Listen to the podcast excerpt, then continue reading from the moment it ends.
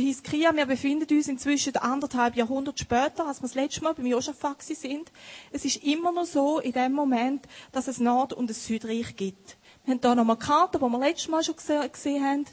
Der Hiskia ist der König vom Südreich Er hat nach dem Hoshea, wenn ich das richtig sage, ja, hat er regiert. Nein, stimmt nicht. Im Norden hat der Hoshea regiert. So ist es Und der Iskria ist nach seinem Vater Ahas gekommen. Er hat zuerst mit dem Vater zusammen regiert. Eine Zeit lang. Das war dann so üblich um den Übergang zu gewährleisten. Haben Vater und Sohn meistens zuerst eine Zeit lang zusammen regiert.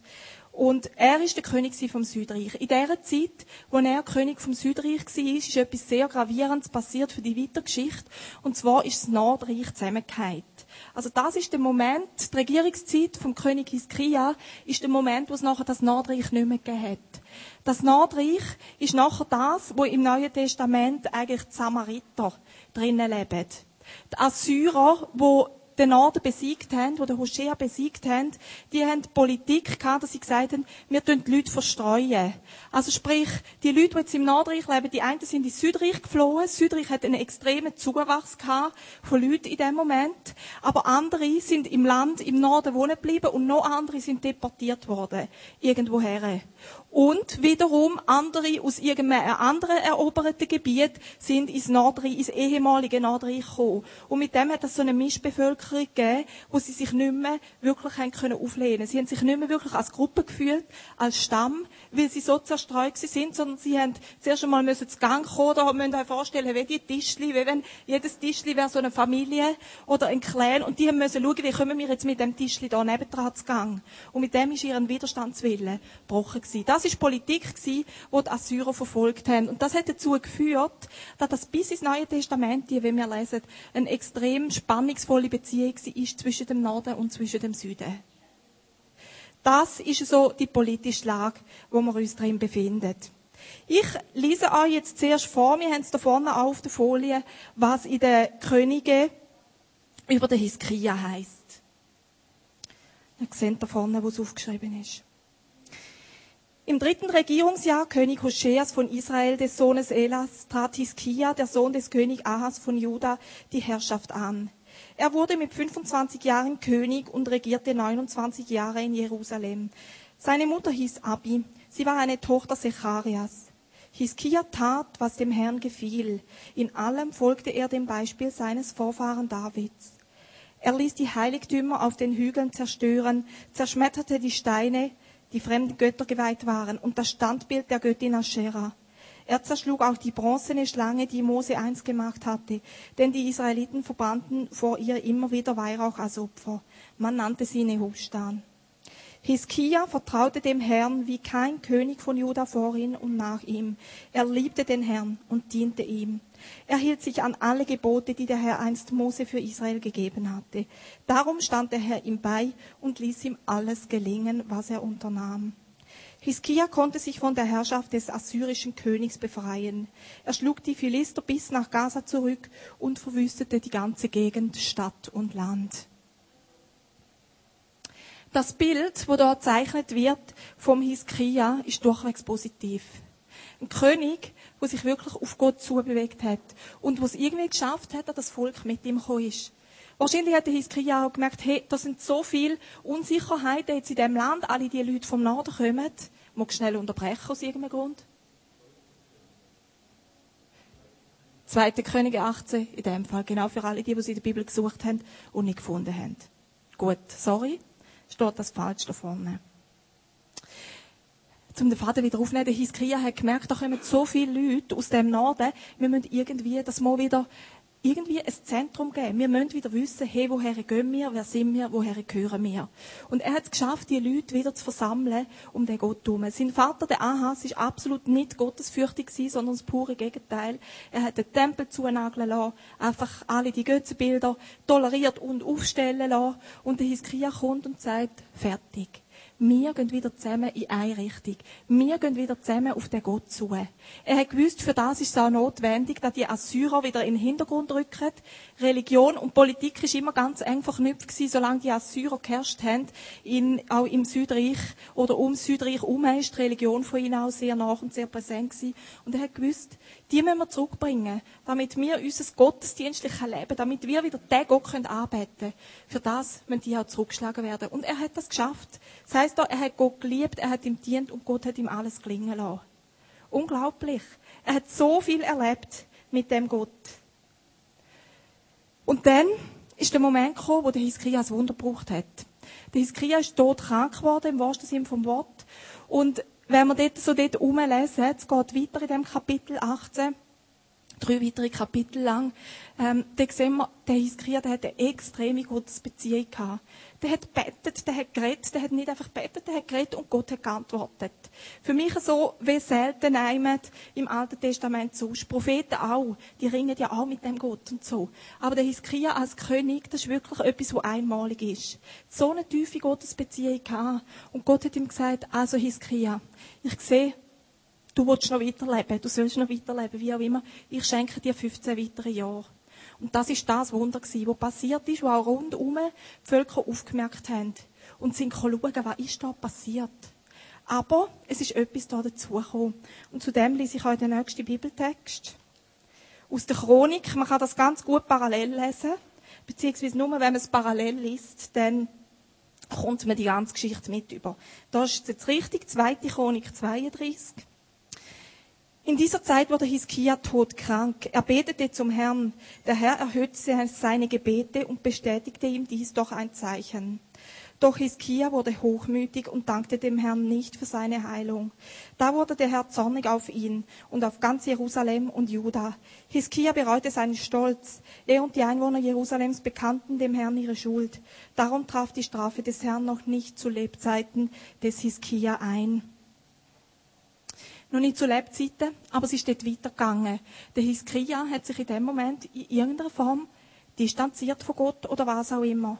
Und in der zweiten Chronik 32, 31, ein bisschen weiter hinten heißt es nachher, eines Tages kamen Gesandte aus Babylon zu ihm. Sie wollten sich nach dem Wunder, eben seiner Heilig, erkundigen, das in seinem Land geschehen war. Gott ließ Hiskia tun, was er für richtig hielt. Er wollte prüfen, wie es in seinem Herzen aussah. Was heißt das, er hat ihn da prüfen Was hat das bedeutet, dass er stolz geworden ist? Die Babylonier sind gekommen, sie haben einerseits haben sie gesagt, wir wollen sehen, wie du wieder lebst und so weiter, aber sie haben auch wissen, ob der Hiskia parat wäre, mit ihnen gegen die Assyrer zu kämpfen. Und der Hiskia, das ist das, wo, wo Gott ihnen hat gewähren Der Hiskia hat gefunden, ja, das war mein Ziel. Grundsätzlich, ich habe die zurückdrängen. Das ist die Gelegenheit, die sich mir dazu bietet, mich mit denen zu verbünden.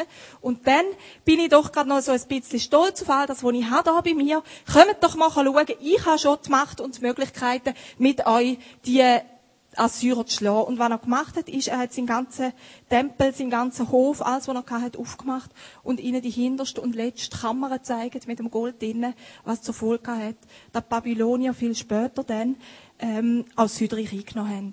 Dass sie gemerkt haben, aha, der dient uns zuerst, der kämpft mit uns und nachher sacken wir den ein, mitsamt seinem Reichtum. Nicht zu Lebzeiten vom Hiskia. Und ich habe gemerkt, das ist das, was mich da so trifft. Wir könnten heute Morgen könnten wir zum Beispiel über das Gebetsleben vom Hiskia reden. Über seine enge Beziehung, die er zu Gott gehabt hat. Aber ich habe gemerkt, das greift mir zu kurz. Er hat eine ganz enge Beziehung zu Gott gehabt. Aber anscheinend hat die Beziehung zu Gott im Endeffekt nicht dazu geführt, dass er auch die richtigen Entscheidungen getroffen hat. Sie hat nicht dazu geführt, dass er sich immer weiter auf Gott dazu, dazu bewegt hat. Und ich merke, das ist doch manchmal auch ein bisschen mein Punkt oder unser Punkt. Wir haben eine enge Beziehung zu Gott. Wir pflegen die, wir versuchen die Beziehung aufrechtzuerhalten, wir beten, wir beten Gott an, wir kommen in Gottesdienst, wir lesen die Bibel, alles Mögliche und das braucht es nicht, damit man mich jetzt missversteht. Aber wenn das nicht zur Folge hat, dass in eine Entscheidung mündet, die auf Gott zugeht, dann nützt es wenig. Und ich habe gemerkt, ich finde das so mir bewegt das, dass nachher da einfach so salopp heißt am Schluss. Darum traf die Strafe des Herrn noch nicht zu Lebzeiten Hiskias ein. Nach mir die Sintflut. Ich habe Gott erlebt, Gott hat mir dient, ich habe für Gott geschafft, aber jetzt, jetzt sollen bitte schön die anderen schauen und die anderen weiter schauen. Und wisst ihr was? Manchmal geht es mir doch genauso. Manchmal denke ich doch auch, Gottfried Stutz, jetzt lang jetzt. Wenn ich vielleicht frustriert bin, vielleicht auch einfach im, ich mag jetzt gerade nicht mehr, sollen doch mal die anderen schauen. Sollen doch die anderen schauen, wie es weitergeht. Für mich ist wie so das Bild, einerseits, wir bewegen uns mit Gott, wir bewegen uns auf Gott zu, wenn wir den Autobahn nehmen und irgendwann begeben wir uns auf den Pannenstreifen raus und stellen das Auto dort mal ein bisschen ab.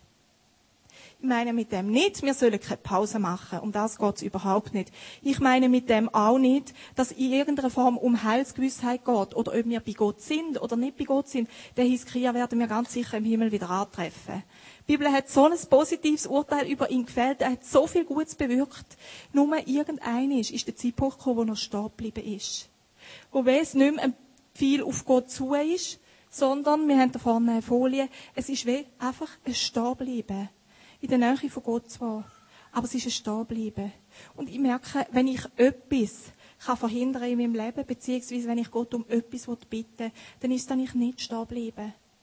Dann ich nicht irgendwann den Punkt erreiche, wo ich sage, pff, ich bin jetzt in deiner Nähe und mir ist da ganz wohl und das langt.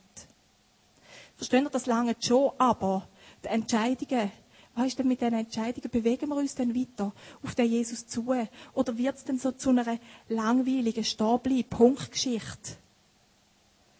Es heißt Jesus nachfolgen. Irgendwie hat das etwas mit Bewegung zu tun. Es ist, der Pfeil, der druckt das für mich so gut aus. Es geht auf ihn zu. Es ist eine Bewegung. Es ist nicht statisch. Alle, die, die Kinder haben, können mich sicher gut verstehen. Ich finde nichts langweiliger, als auf einem Spielplatz daneben zu hocken. Wenn man keine Kinder denkt man, das ist wunderbar entspannt, aber es ist so tot. Ich werde so passiv, habe so keine Antriebskraft, nichts mehr, wenn ich auf dem Spielplatz einfach mal daneben hocke. Und ich habe gemerkt, in der Party es mir genau gleich. Wenn ich mal am Rand hocke und die Kinder beaufsichtige, dann kommt der Mathe her und sagt, ah, schön, ihr seid in der Party gewesen. Und ich denke, ich bin nicht einmal zwei Längen geschwommen. Es wird erst dann wieder interessant, wenn ich ins Wasser gehe und sage, okay, schwimmen kann ich jetzt gerade nicht, aber jetzt üben wir mit diesen Kindern etwas oder spielen mit ihnen etwas. Erst dann, wenn ich mich wieder in Bewegung setze. Ich glaube, das ist ein Lebensgesetz. In dem Sinne, wo uns Gott dazu gemacht hat, in Bewegung zu sein. Und nicht träge zu werden und abzusitzen. Weil dann werde ich irgendwann wirklich zum Sonntagschrist. Von mir aus auch zum Montagmorgen halb bis Viertel vor acht Christ in meiner stillen Zeit oder wie auch immer. Aber, oder dann ist es so, dann ist meine Beziehung zu Gott zwar da, aber sie führt nie nicht her. Und meine Frage, wo ich mich jetzt damit beschäftige, schon länger und auf die Predigt her wieder speziell und ich jetzt einfach mit euch auch ein bisschen diskutieren ist, wie gelingt es uns denn, was können wir dazu beitragen, dass wir nicht stehen bleiben? Garantie gibt es keine. Weil sonst wäre das bei diesen Königen anders verlaufen. Aber was ist das, wo ich kann sagen, okay, das hilft mir, mich vorwärts zu bewegen, mich in meine Entscheidungen eben auf den Gott zuzubewegen und nicht von ihm wegzubewegen. Und ich habe mal in einem schlauen Heftli zwei Fragen gefunden, wo ich gemerkt habe, hey, die, die können mir zum Kompass werden.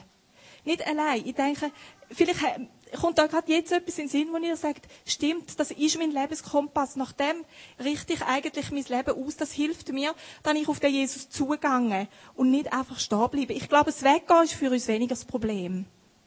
Weil wir versuchen immer wieder das Böse zu vermeiden, das Schlechte zu vermeiden. Ganz ehrlich, mit ehrlichem Herz machen wir das. Ich glaube, unsere Gefahr ist nicht das Weggehen, sondern ein Stehen bleiben.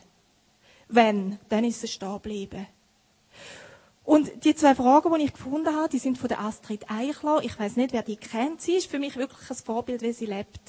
Eine Singlefrau, ganz eine energische, kleine, ich glaube, die ist fast noch kleiner als ich. Einfach so, aber so klar und so direkt. Und sie hat einmal gesagt, wo sie gefragt wurde, ist quasi eben nach ihrem Lebenskompass, hat sie gesagt, jetzt muss ich das hier suchen, ich verhalte mich eigentlich nach zwei Fragen. Und zwar ist das, was ich mache in meinem Leben, der Liebe von Gott angemessen und dient das, was ich tue, am Leben als solches. Und als ich das gelesen habe, habe ich gemerkt, hey, das ist das, was mir ganz konkret in jeder Alltagssituation kann helfen, mich auszurichten. Das ist ein Kompass, der für mich zweierlei erfüllt. Einerseits bringt es mich immer wieder darauf zurück, was ist Perspektive für mich, von meinem Leben, wie verstand ich mein Sein, ich gehe nachher gerade noch auf das Sein, und andererseits mir nachher auch wieder hilft, ganz eine klare Entscheidung zu treffen, eben fürs Leben. Es ist so das, was mich immer wieder aufmerken Beispielsweise gestern Nachmittag. Oder heute am Morgen könnte ich schon ein neues Beispiel brauchen. Wir sind gestern Nachmittag unterwegs gewesen und haben gewusst, um halb drei müssen wir die sein und irgendwie am drei sind wir noch, immer noch zu Rheinfelden gewesen und haben den falschen Weg verrutscht, trotz, trotz Nattel und Navigation, nicht wahr? Und in dem Moment geht es doch nachher genau um das. Was für eine Entscheidung treffe ich jetzt? Wird jetzt verrückt? Und habe das Gefühl, und sowieso und überhaupt, und wir hätten nicht sollen, und das bringt es nicht, und so weiter und so fort, weil jetzt das andere können wir einfach nicht verpassen. Oder schaffe ich es da, zu dieser Frage zurückzukommen und zu fragen, hey, ist meine Reaktion jetzt da der Liebe von Gott angemessen? Dient sie am Leben? Und wenn ich mir die zwei Fragen stelle, dann wird sehr vieles sehr klar. Gerade in dem Moment. Ich will mir die Fragen nicht immer stellen. Ich weiss nicht, wie es euch geht. Aber manchmal kommt eben genau wieder das rein, wie beim Hiskia, dass Jetzt habe ich doch das Recht. Was soll das? Jetzt darf ich doch. Jetzt darf ich doch verrückt sein. Auch wenn ich nicht einmal weiss, auf wer wirklich will eigentlich, vielleicht ich sogar am meisten dafür kann. Aber trotzdem, jetzt habe ich doch das Recht, verrückt zu sein. Und ich merke, dort wird nachher all das, was wir vorher da vorne gesungen haben, dort kommt es darauf an, verhebt das jetzt in meinem Leben oder nicht. Weil solange ich mich an meinem Verrücktsein festhalte, es geht nicht darum, nicht dürfen verrückt zu werden, sondern es geht darum, wie gehe ich jetzt mit dem um. Und solange ich an dem Verrücktsein festhalte, merke ich, bleibe ich ja weh bei meiner Eigenständigkeit. Da stehe ich, Damaris, und ich bin verantwortlich, aber auch ich habe es geschafft, dass ich da stehe, wo ich jetzt bin. Ich Klar hat Gott noch etwas beitragen, aber schließlich habe ich alles geleistet. Und schließlich gebe ich mir Mühe. Und darum darf jetzt auch ich verrückt sein. Für es vielleicht etwas anderes als verrückt sein. Aber einfach so zu merken, das ist für mich so eine Art von negativer Eigenständigkeit, wo ich mich dann drin befinde. Und wo mir die Frage hilft, ist die Liebe von Gott angemessen, wo mir hilft, wieder darauf zurückzukommen, was es eigentlich ist. Ist es all das, was wir vorher hier gesungen haben? Du bist der Grund von meinem Leben. Du bist der Grund von meinem Sein. Mein Leben soll dazu dienen, dass dein Reich verherrlicht wird. Es ist meine Berufung, mein Ziel, mein Sinn, dir nachzufolgen. Dir nachzufolgen.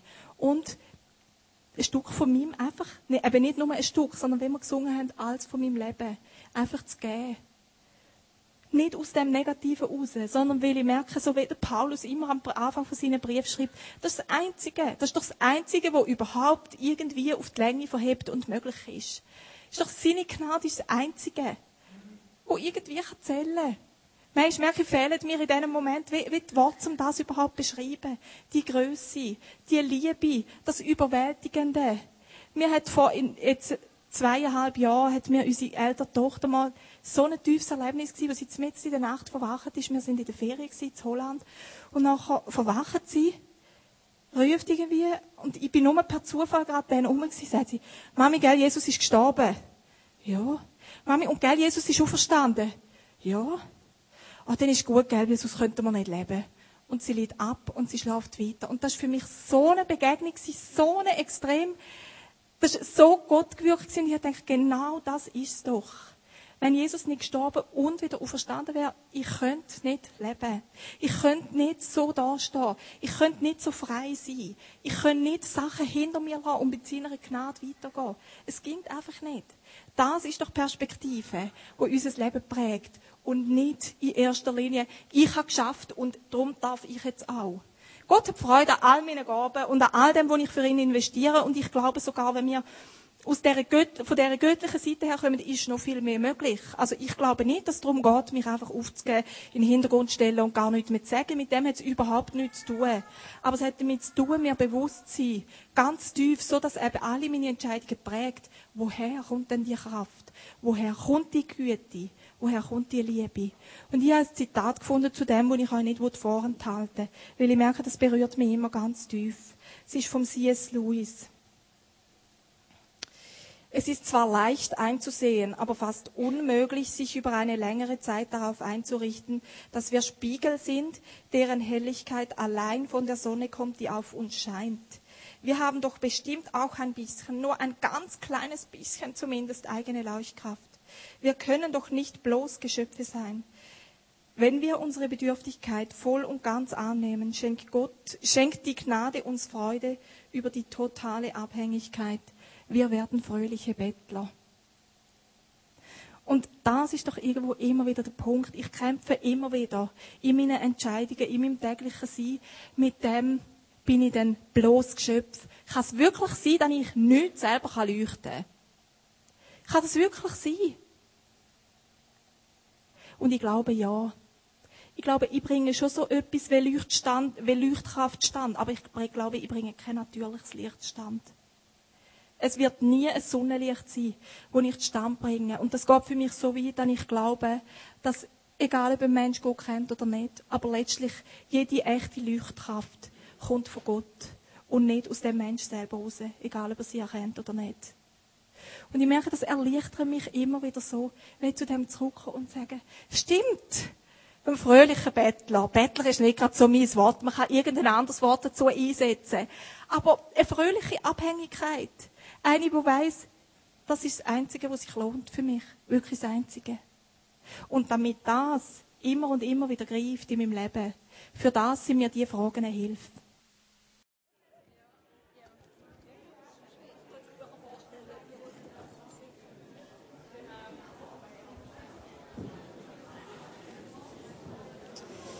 Also, das, was wir wollen in unserem Leben, ist auf Jesus zugehen.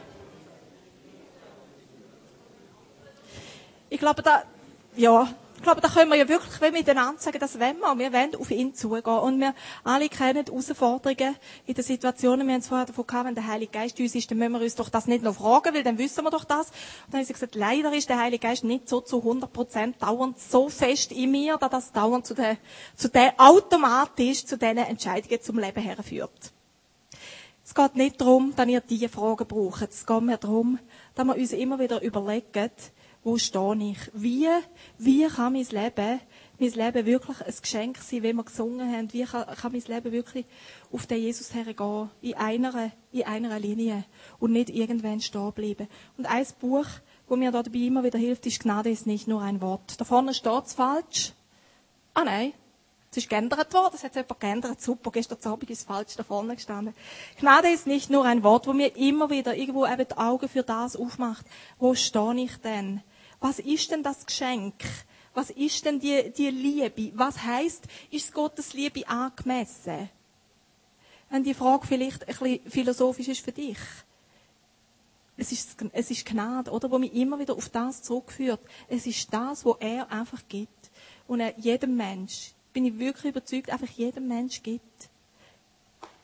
Und das andere, das Buch, wo wir hier aufliegen haben, Mein Fels, mein Freund und meine Freude, eine Reise zu einem gesunden biblischen Gottesbild.